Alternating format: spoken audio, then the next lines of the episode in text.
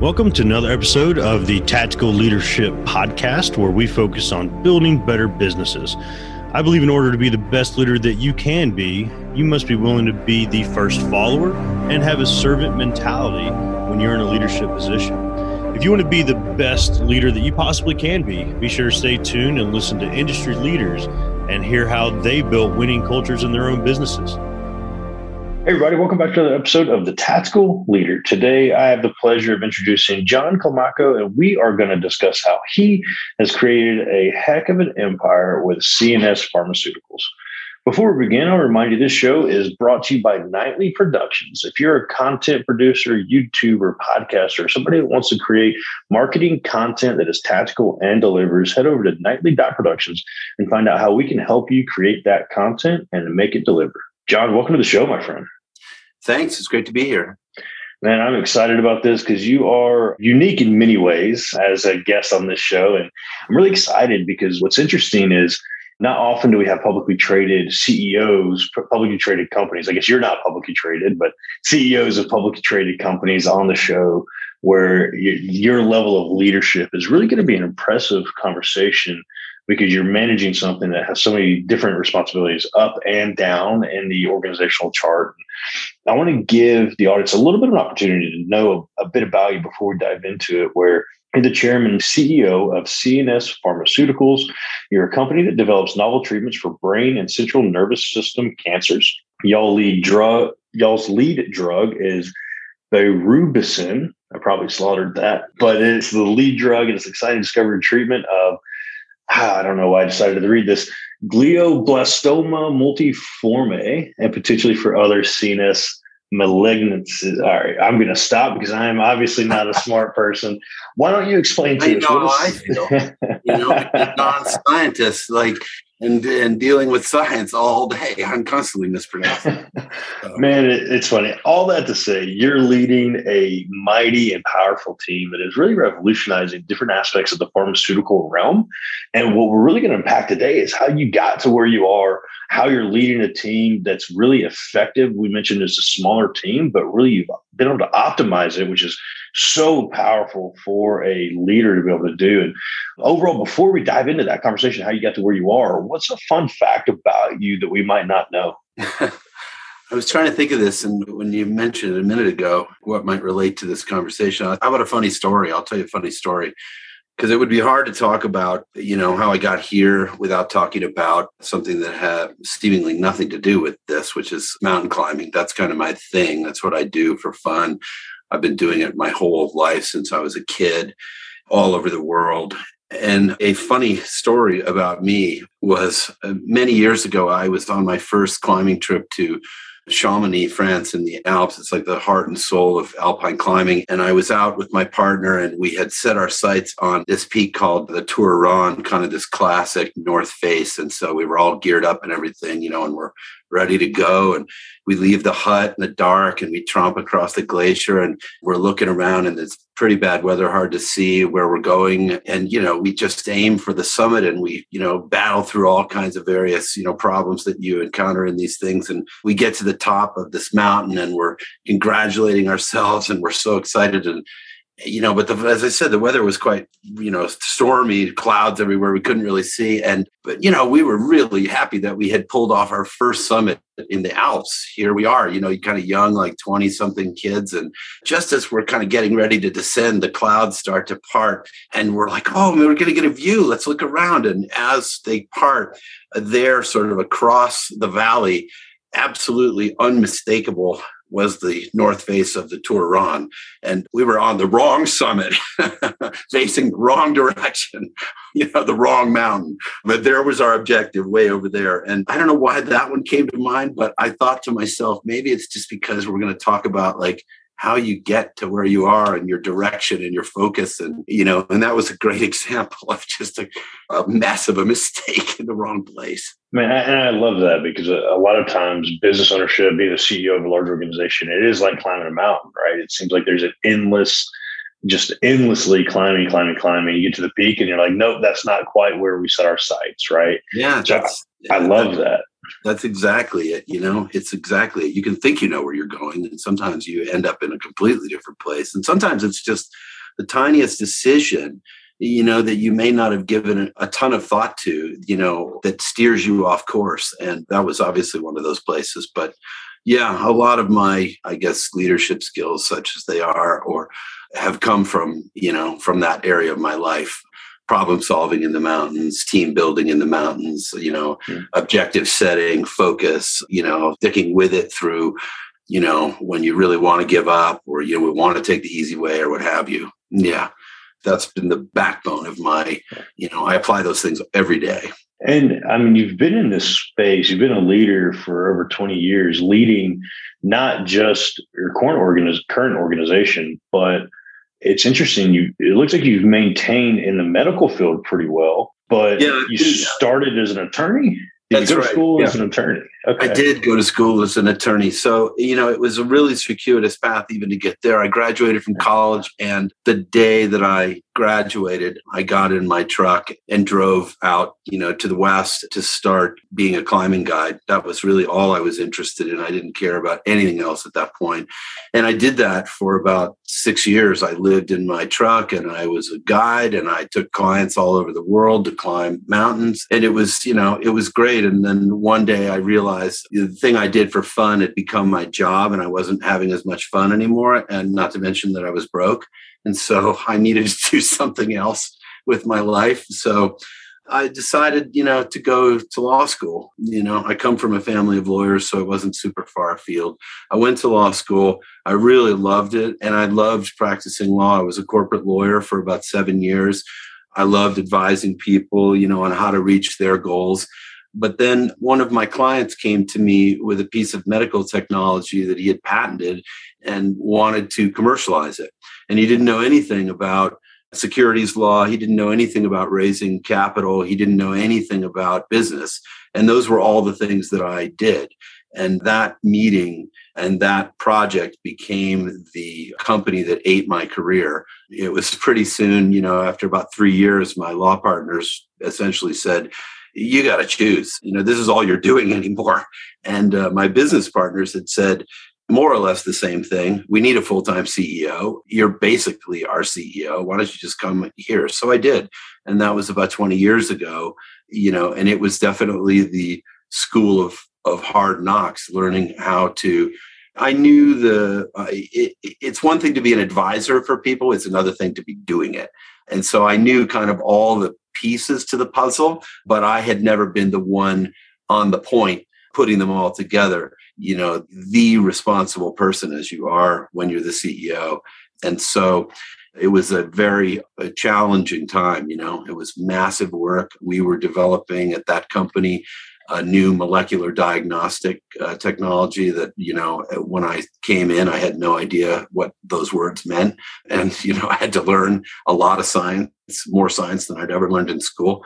Uh, but it was fascinating learning you know it was fascinating to learn all this stuff and start to see how I could employ my experience to pull this team together and pull the capital together necessary to take my partner's uh, vision and initial idea that he had no idea how to execute and execute it with him and bring it to market. And that we took that literally from a cocktail napkin sketch of an idea of what this test would be like through to partnerships with Johnson and Johnson, Medtronic, and Smith and Nephew, the three biggest companies in the orthopedic space. I mean, J and J is the biggest medical technology company in the world, and we commercialized that product. It's still in use today.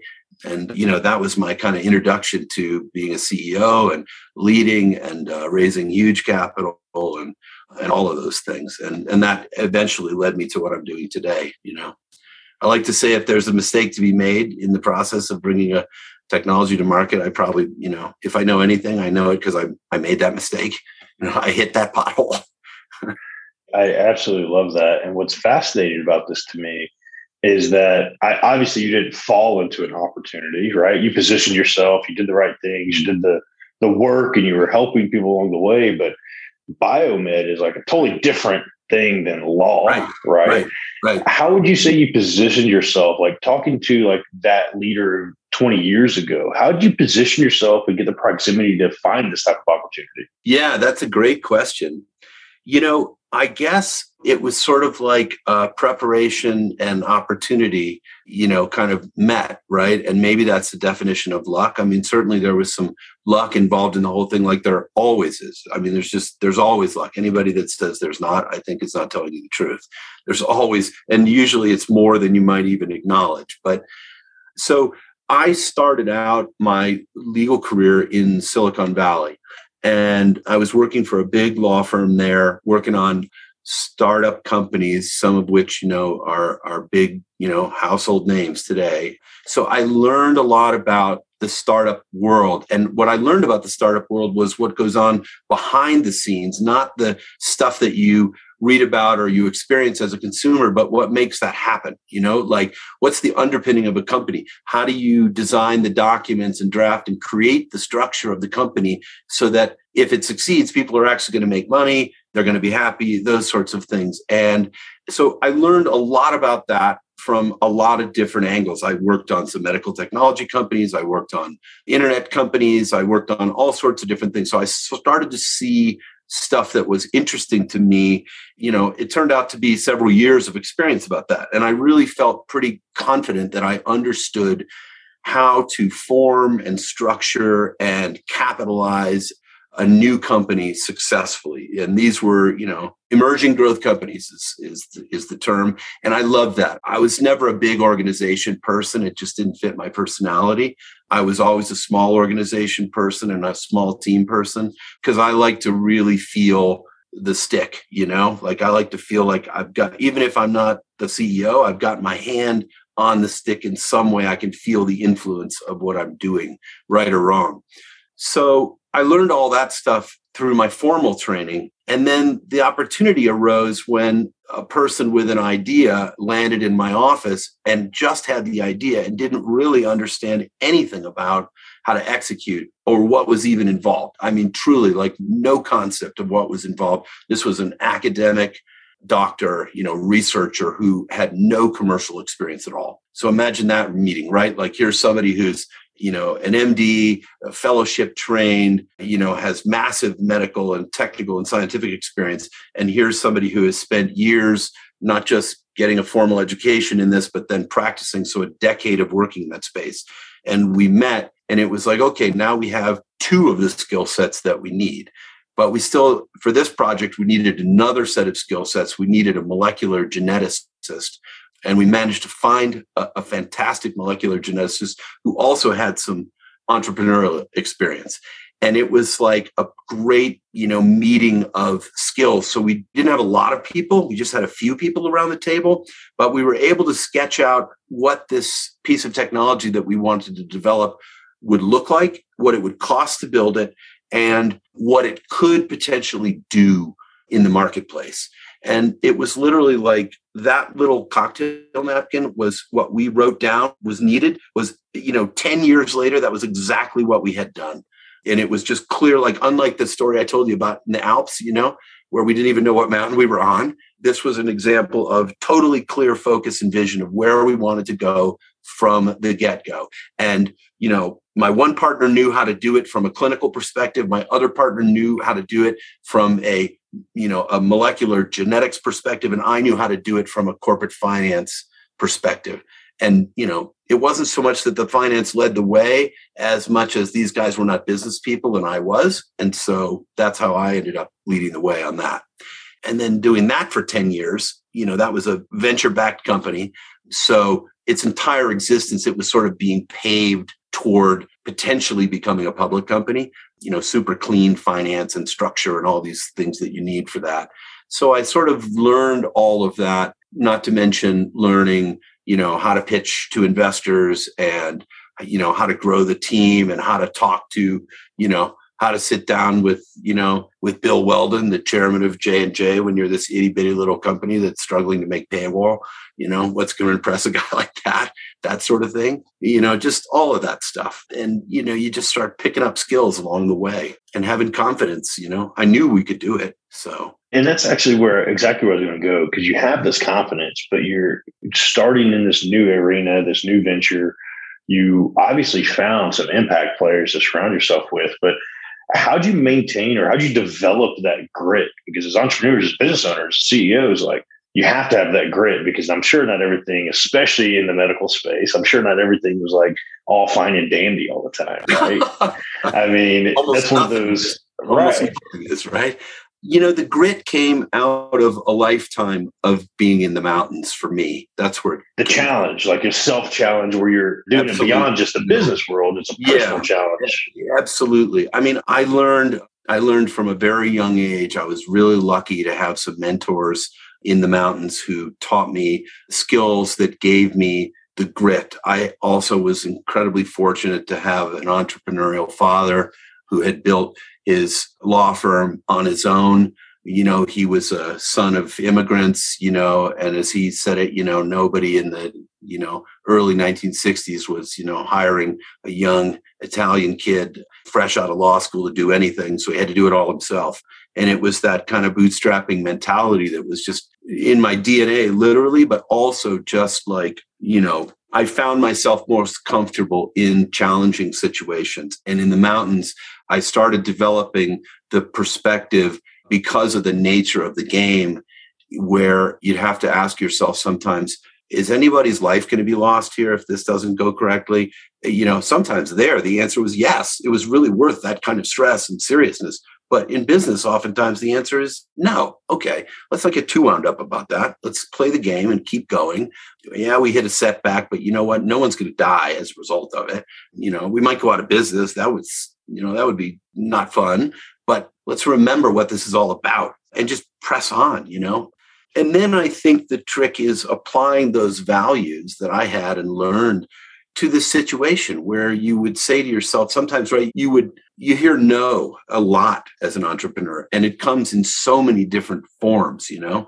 I mean it comes from the investor who says no or thanks but no thanks you know? It comes from the partner the big partner that says no uh, you're going to do it this way you know whatever right? It comes from the fda saying no or and sometimes you just feel so defeated by those things but you you have you have to just step back and draw on these other experiences we all have them you know where we've managed to you know persevere through something and say okay well i've never heard you know a fortune you know 10 company tell me no before and that didn't feel very good but hmm, okay i guess we can dissect why they said no and try it again later. You know it, it, that's the name of the game is just to keep going and for me I, you know as i say i because i believe this everyone has these experiences. For me mine were were obvious. You know i'd been recreating in a way that was dangerous and filled with all kinds of risk and hardship and suffering voluntarily for my whole life. So i had a deep wellspring of that to draw on in, in business and still do.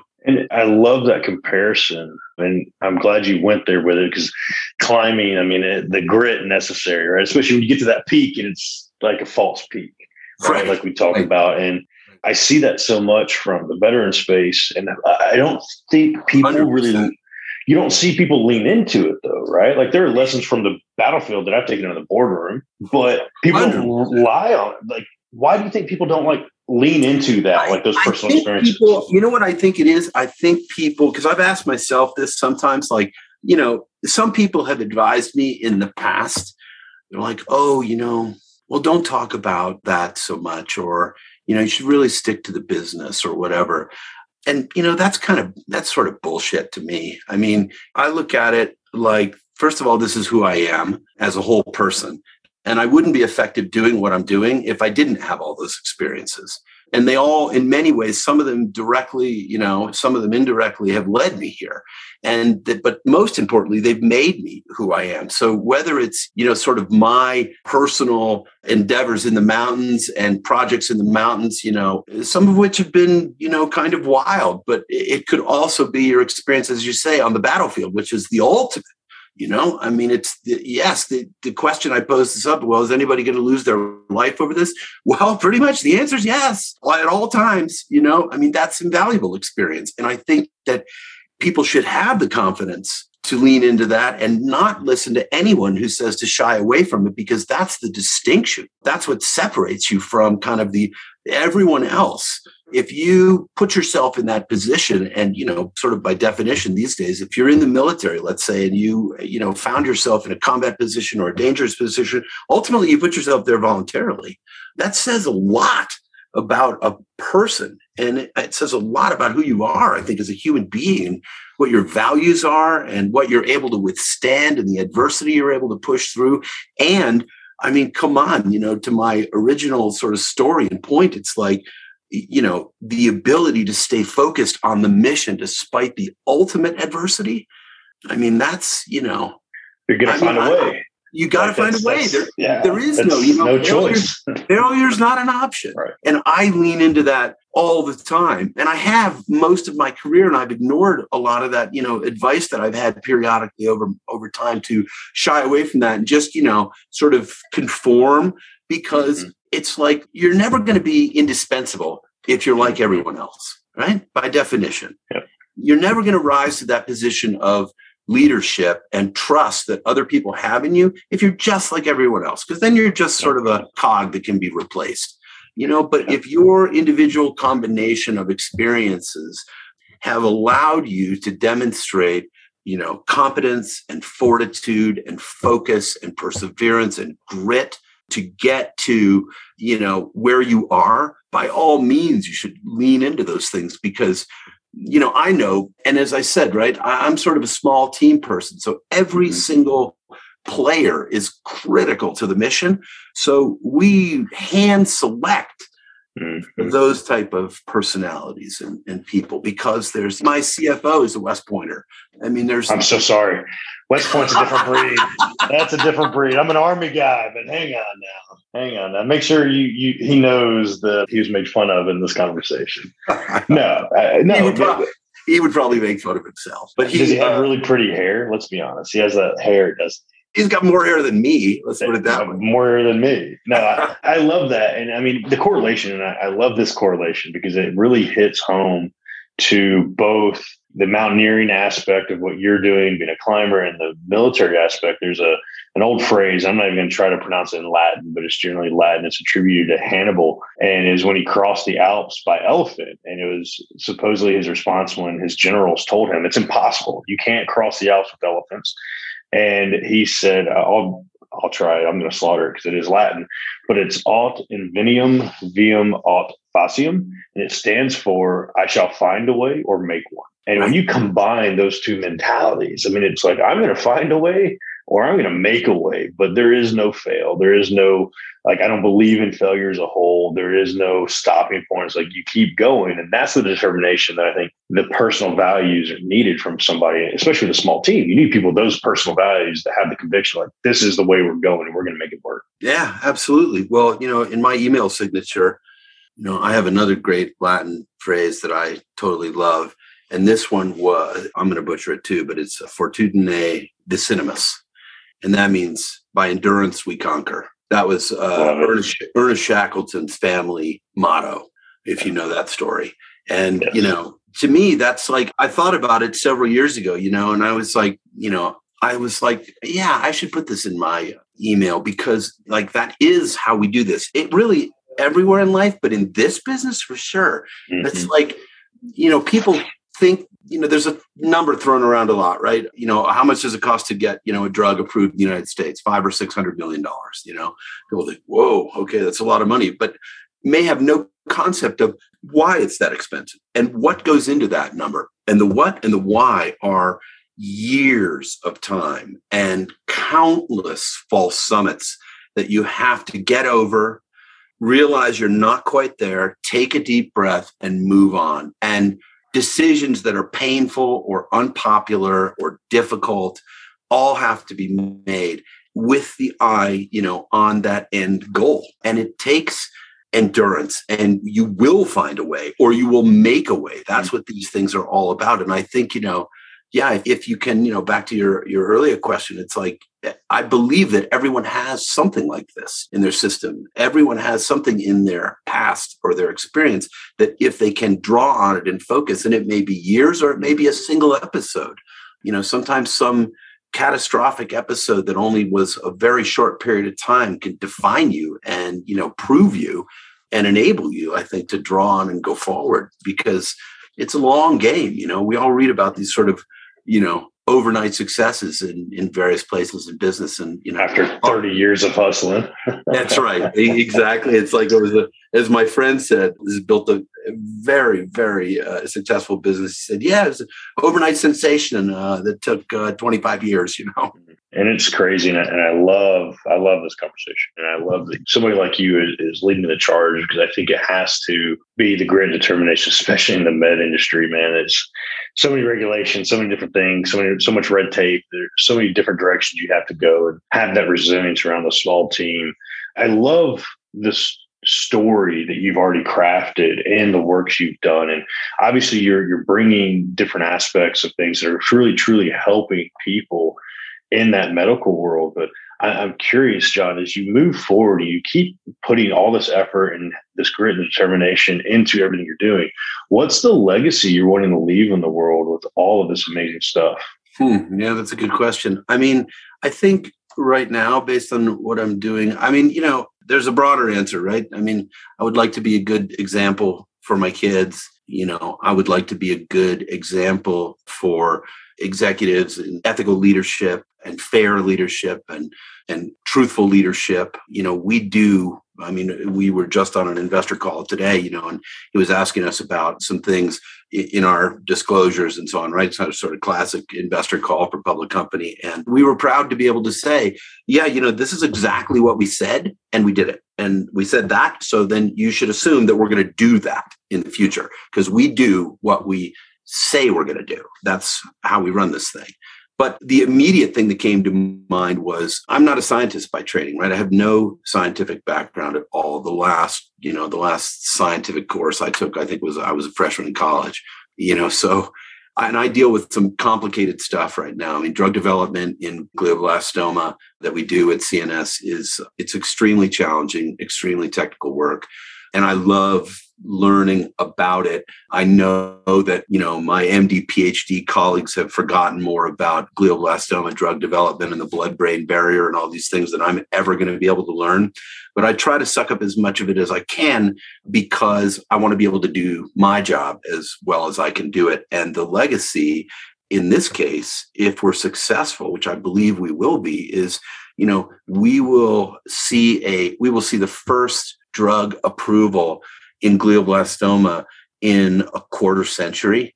And we will change the lives of a lot of very sick people and their families. You know, these are people who, you know, I mean, this disease is a horrible disease that we work on, right? It doesn't matter if you're John McCain or if you're Joe Biden's son. If you get glioblastoma, you're going to die. And that's the end of the story today. And it's going to be a fast death relatively speaking, and it's going to not be pretty. And there's nothing for these patients, nothing at all.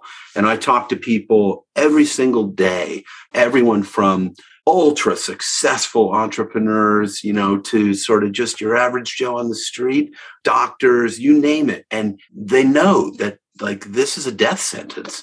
And we have something that we think can really change that. We think that this drug can, well, this drug has cured one patient of glioblastoma. This drug has extended the lives of many other people with glioblastoma in our phase one trial.